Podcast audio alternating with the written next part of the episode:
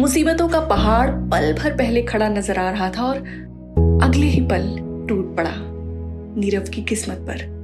आखिर क्या हुआ आगे नीरव के साथ? जानने के लिए सुनिए a true incident based story Nirav Modi. Only on NS media podcast